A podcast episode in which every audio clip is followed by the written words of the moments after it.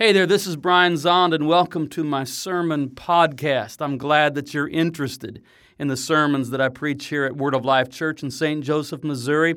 And if you ever feel inclined to help us by supporting us financially, you can do that at our website, wolc.com. Thank you. So, what happens is this Jesus is on his way to Jerusalem. Traveling with him, of course, are his 12 disciples, but there's also a large crowd of followers from Galilee. Now, they're going up to Jerusalem because it's Passover, but this Passover is going to be the best ever because they all know that now Jesus is going to become king. They're going to Jerusalem for Jesus to become the king. It's a several day journey, you know. And they're coming up from the east, they're coming up from Jericho, climbing up to the city of Jerusalem, and then they crest the Mount of Olives, and there's the city in front of them. An electric thrill goes through that crowd. The king is coming. The king is making his approach. The prophets have talked about this. We've waited so long.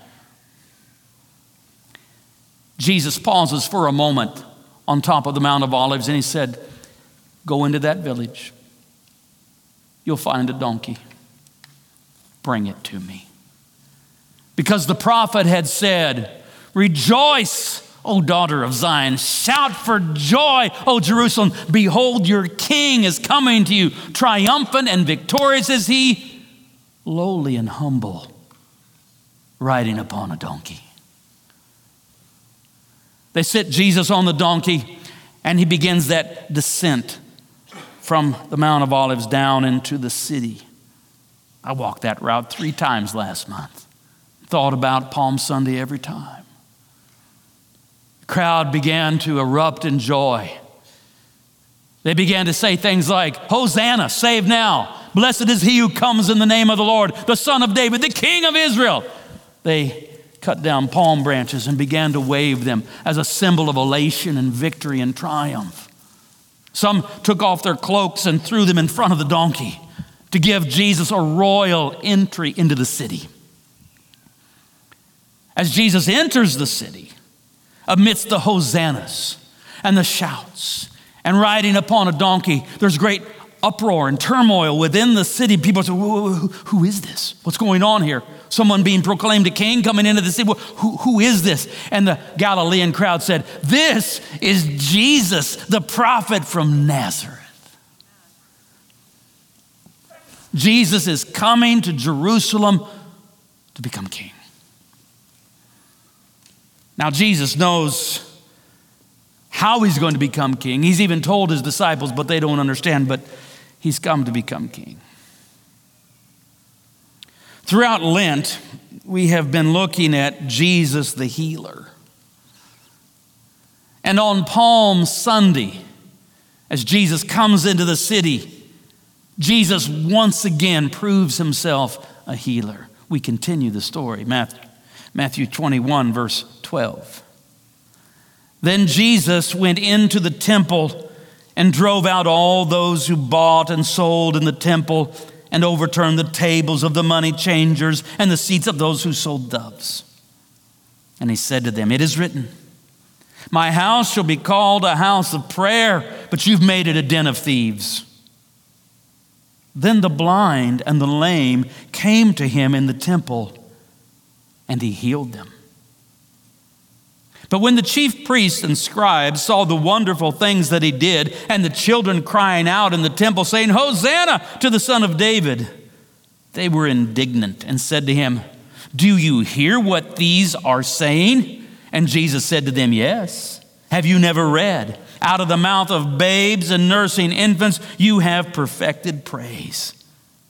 Then he left them and went out of the city to Bethany and lodged there.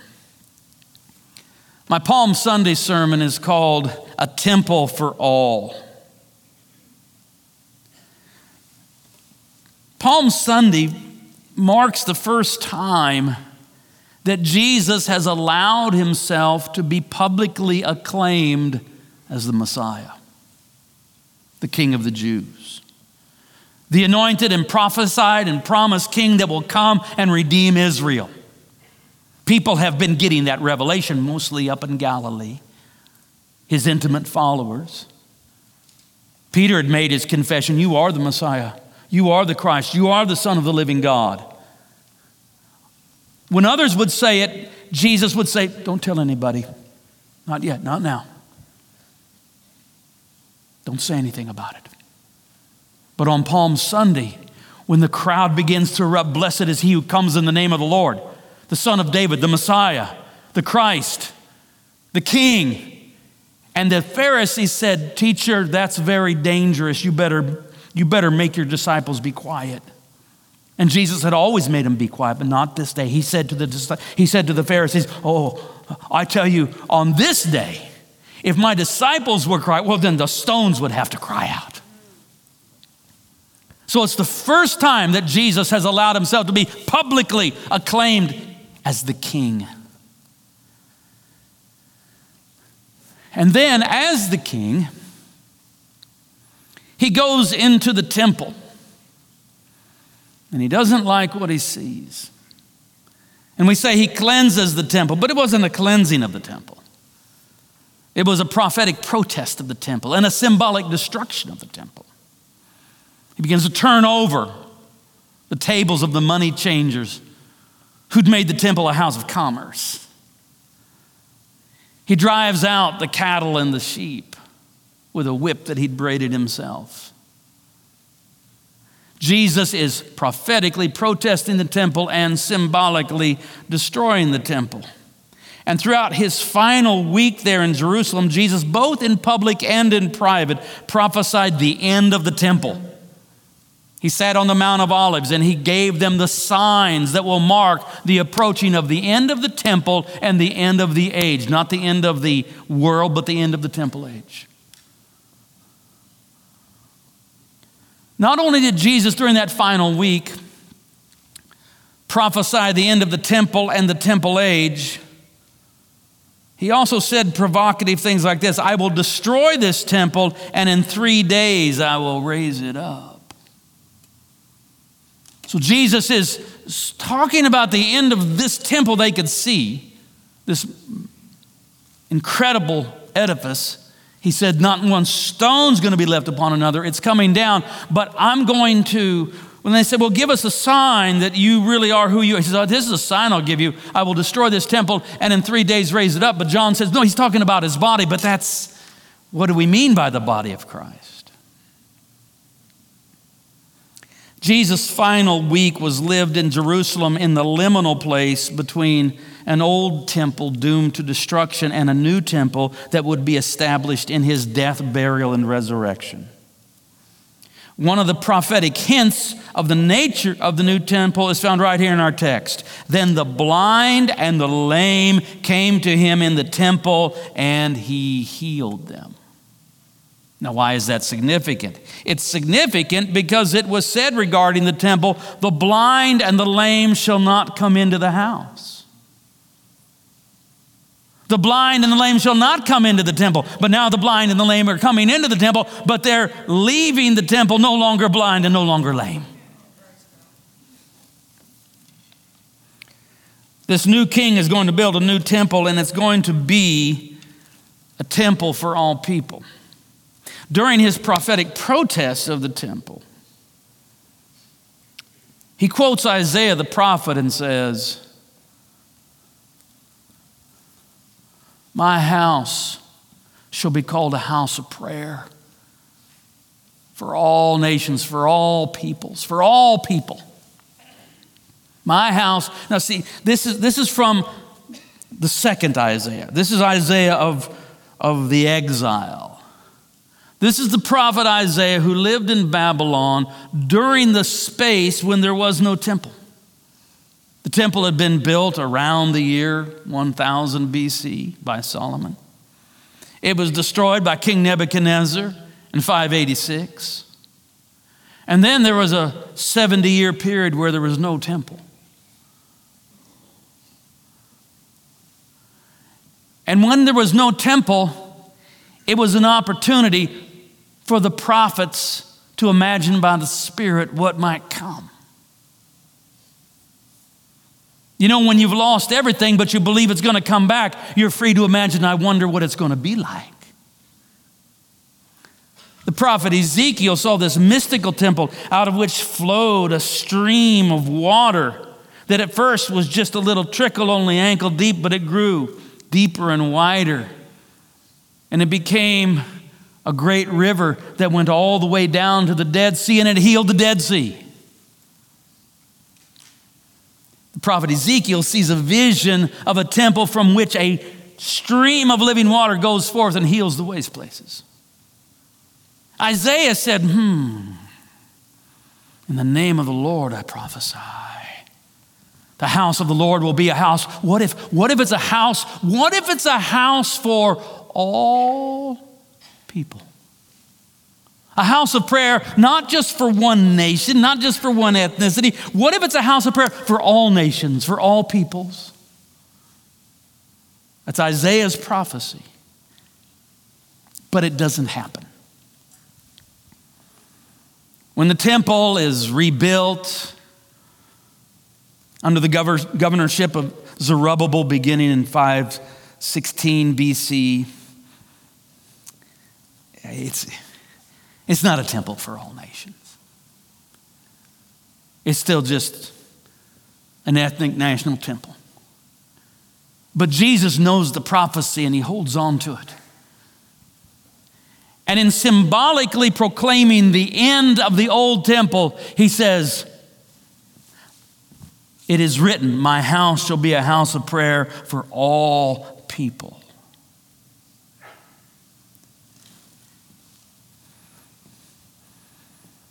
What sign do you show us, Rabbi? You're claiming great things. What, what's, what's the sign you're going to show us? And Jesus, oh, this is the sign. I will destroy this temple, and in three days I'll raise it up. And they said, well, it took 46 years for Herod to expand this temple to what it is now, and you're going to raise it up in three days. And then John comments, he's talking about his body. But what do we mean by the body of Christ? I mean, there's the, there's the corporal, crucified, buried, risen body of Jesus. That's the body of Christ. But there's also the body of Christ that is the church that is held together in mystical union by the body of Christ that is the Eucharist. Jesus is talking about a new kind of temple. In Christ, we have given to us a new covenant, a new Israel, a new humanity, a new temple. And these become major themes in the New Testament. Paul tells the Corinthians, You are God's temple. A bunch of Gentiles that had come to believe in Jesus. The Apostle Paul tells them, You are now God's temple. Paul tells the Ephesian church, Jesus Christ is the cornerstone of a holy temple for the Lord. Peter writes a letter to the new believers that now have to live as exiles in the Roman Empire in the eastern provinces. And he says, You are living stones that God is building into his spiritual temple. In other words, the old temple of limestone is gone, the new temple of living stones has arrived. And that's why any kind of eschatological emphasis on rebuilding some sort of temple in Jerusalem is theologically totally misguided.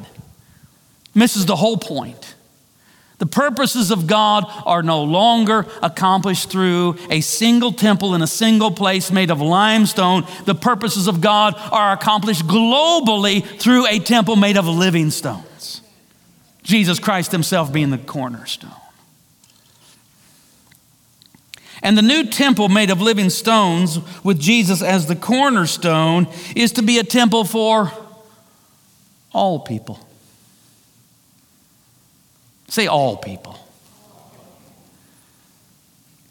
All people. So, what do we do? Well, we welcome We welcome, we welcome all people, all kinds of people.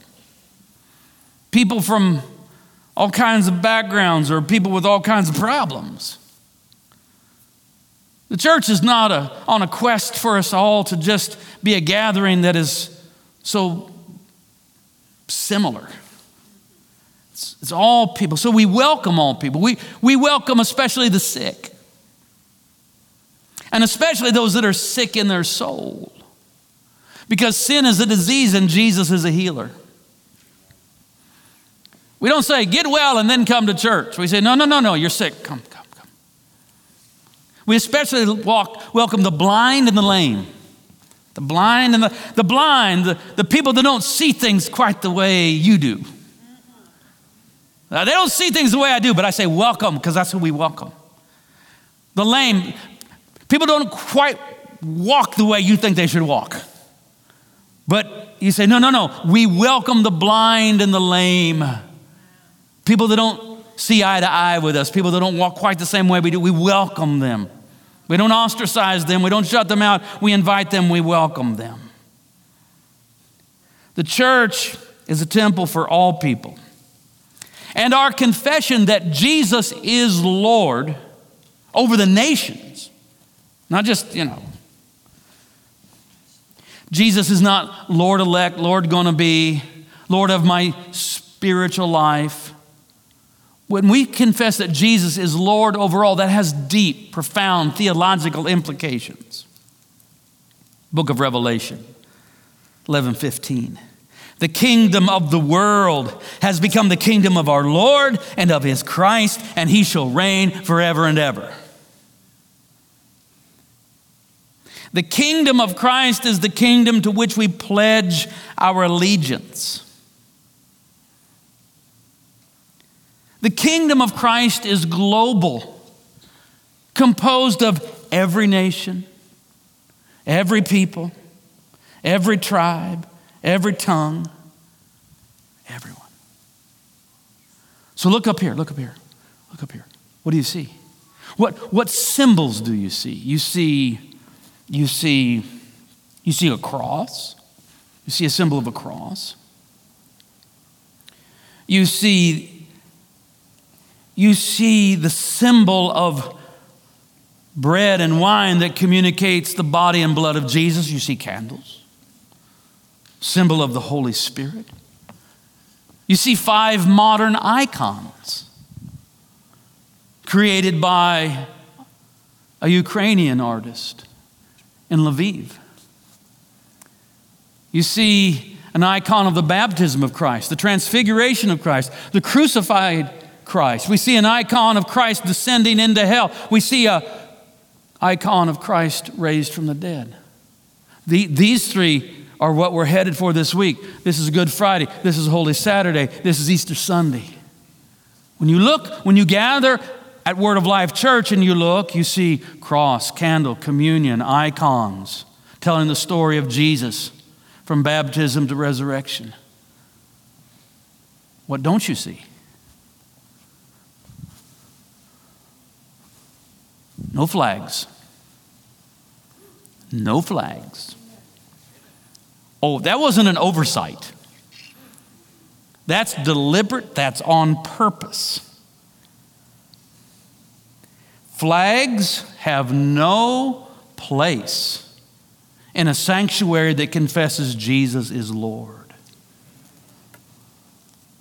The church is to be a sanctuary, that is, a place of refuge in time of trouble. It's a shelter from the storm.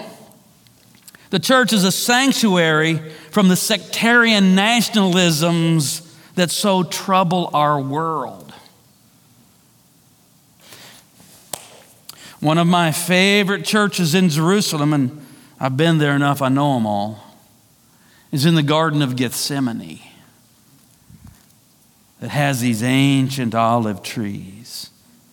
It's a peaceful place. The Garden of Gethsemane on the Mount of Olives. And one of my favorite churches there, there's a, I took that picture. See, see, how, that, see, how, they've, see how they've done it? Uh, The idea of the church is you're in the Garden of Gethsemane and you see the olive branches and it's at night and the stars are up above. But the name of the church is what I love the most. It's called the Church of All Nations. The church of it's, it's not the church of the Roman Empire, the church of the Byzantine Empire. It's not the church of England, the church of Russia. It's not the church of America. It's the church of all nations in the Garden of Gethsemane, a place of peace. Flags bring the division of warring nations into the global body of Christ, and it's wrong. Flags in the sanctuary maybe, because, you know, I know that churches do that. I remember one time I was here, I was sitting on the front row, I had a friend with me from India. He looked around and said, You don't have any flags. I said, I don't have any flags, no. He said, Isn't that against the law? Which is interesting because every church he'd been in America had a flag. He thought it must be a law. To which I said to my friend, I said, No, it's not against the law, but if it were, I'd break the law.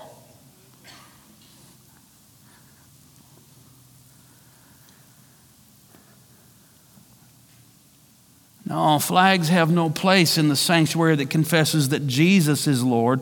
Now, I will grant you, flags on platforms near the altar and has been empires like Portugal may be fairly innocuous, fairly innocent. But when you start having flags in churches and military superpowers like the United States and Russia, that's theologically dangerous. Nations have no claim upon the church, and the church has no allegiance to any particular nation. We are a blessing to all nations, but we pledge allegiance to none of them we pledge our allegiance to Christ. We're not called to seek the supremacy of our nation, we're called to seek the supremacy of Christ. Does this sound radical to you? Welcome to Christianity. You thought it was a tame religion. Oh, no, it's not. The, the constitution of the kingdom of Christ is the Sermon on the Mount. The Beatitudes are the Bill of Rights, if you want to play off that a little bit. And what does it say? Who, who gets to inherit the earth in the kingdom of Christ? Not the superpowers. Not the superpowers. Jesus say, Blessed are the superpowers because they have nukes and they'll inherit the earth. No. Blessed are the meek, the quiet, the gentle, the trusting. They shall receive their portion as Christ reigns in the world. Blessed are the meek, for they shall inherit the earth. The body of Christ is a temple for all people. It's a simple statement. The body of Christ is a temple for all. It's a simple statement, but it has enormous implications. What does it mean to live as a people for whom ethnic and national distinctions are meaningless? What does it mean to actually live as a people for whom ethnic and national distinctions are meaningless? What does it mean to live as a people not united around us versus them?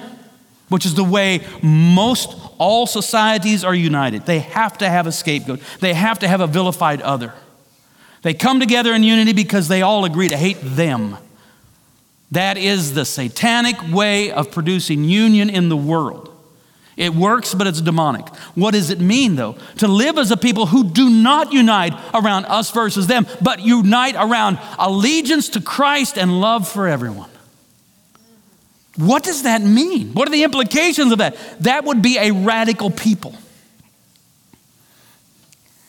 This new idea of an allegiance that transcends ethnic and national loyalties and ties and allegiances was radical in Paul's day. It's what got him in trouble both with religious leaders and with political leaders. Ultimately, it's why he's executed by Emperor Nero. I mean, people say, you know, remember that, that Paul said to obey the authorities. And I say, remember, Paul was executed by the authorities that he didn't obey. Paul says, I'll pay my taxes, but if you want me to confess Caesar is Lord, sorry, I can't do that. Jesus is Lord. And they said, Off with your head. And he said, So be it. This new idea was radical in Paul's day, and it's just as radical in our day to actually attempt to live as a Christian in our fractured world. To actually attempt to live as a Christian in our fractured world is just about the most radical thing a person can do. You want to be radical? Attempt to live as a Christian in our fractured world where you say, you know what? Here's what we have in common Jesus is Lord over all, and we are going to demonstrate that not by some sort of triumphalism, not by some sort of forced coercion or, or forced conversion, but by loving everyone. And we see, especially though, in the disenfranchised, in the sick, in the impoverished, in the weak, we see the face of Christ because our Lord has told us how we treat those is how we treat Him. And as much as you've done it to the least of these, you've done it unto me. To live as that kind of people is just about the most radical thing we can do. And I say to Word of Life Church, let's go for it. Let's be that kind of people that say our allegiance is to Christ and our call is to love everyone. Amen. Stand up with me.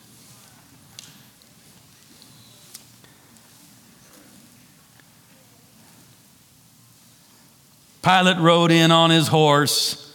I got to do it. It's Palm Sunday because there's always some dude on a horse. Jesus excused the war horse to ride the humble little donkey. Hallelujah. Palm Sunday. Blessed is he who comes in the name of the Lord. Rejoice greatly, O daughter of Zion. Shout aloud, O daughter of Jerusalem. Behold, your king comes to you. Triumphant and victorious is he, humble and riding on a donkey. He will cut off the chariot from Ephraim, the war horse from Jerusalem. The battle bow shall be cut off.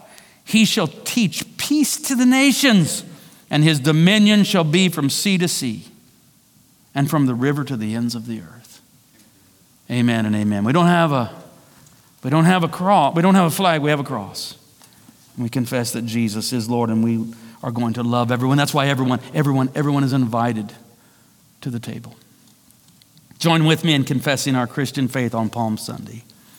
I believe in God, the Father Almighty, creator of heaven and earth. I believe in Jesus Christ, his only Son, our Lord. He was conceived by the power of the Holy Spirit and born of the Virgin Mary. He suffered under Pontius Pilate, was crucified, died, and was buried. He descended to the dead. On the third day, he rose again. He ascended into heaven and is seated at the right hand of the Father. He will come again to judge the living and the dead. I believe in the Holy Spirit, the Holy Catholic Church, the communion of saints the forgiveness of sins, the resurrection of the body, and the life everlasting. Amen. We just confessed, I believe in the Holy Catholic Church. You know, you know what that means. It's not the Roman Catholic Church, although I'm fine with the Roman Catholic Church, but that's not what our confession is about. Holy Catholic means global, universal. It's not the, in other words, it's the opposite of saying the Holy American Church, or the Holy Russian Church, or the Holy English church or the Holy Spanish church. No, Holy Catholic Church. Join with me now in confessing our sins and receiving forgiveness. Most merciful God, we confess that we've sinned against you in thought, word, and deed, by what we've done and by what we've left undone. We've not loved you with our whole heart. We've not loved our neighbors as ourselves. We are truly sorry and we humbly repent. For the sake of your Son, Jesus Christ, have mercy on us and forgive us, that we may delight in your will and walk in your ways to the glory of your name. Amen. And God is gracious to all who confess their sins and in humility ask for mercy. Here's the best news you'll hear all day long. In the name of Jesus Christ, your sins are forgiven. And as forgiven sinners, we go forth to forgive others, to walk the world as the pardon of God. And we come now to the table. in our confession, I, I, say this is the table not of the church, but of the Lord. By that we mean it's, yes, it's in the church, and this is something the church does, but it's not under the control of the church. It isn't the church that decides who gets to come, it's Jesus. And who gets to come to Jesus' table? Read the Gospels. Who gets, who's allowed to come to Jesus' table? Whoever will. I think the one thing that Jesus would say about coming to his table, I think the only thing he's going to say is, once you've come to my table, don't try to stop anybody else from coming to my table. I mean, after all, I let you. I let you come. Are we going to start now, you know, not letting others come because they're what? So, this is the table, not of the church, but of the Lord. It is made ready for those who love him and for those who want to love him more. So, come, you who have much faith and you who have little. You who have been here often, you who have not been here long. You who have tried to follow and you who have failed, which is all of us, come. Because it is the Lord who invites you. It is His will that those who want Him should meet Him here. The body of Christ broken for you, the blood of Christ shed for you.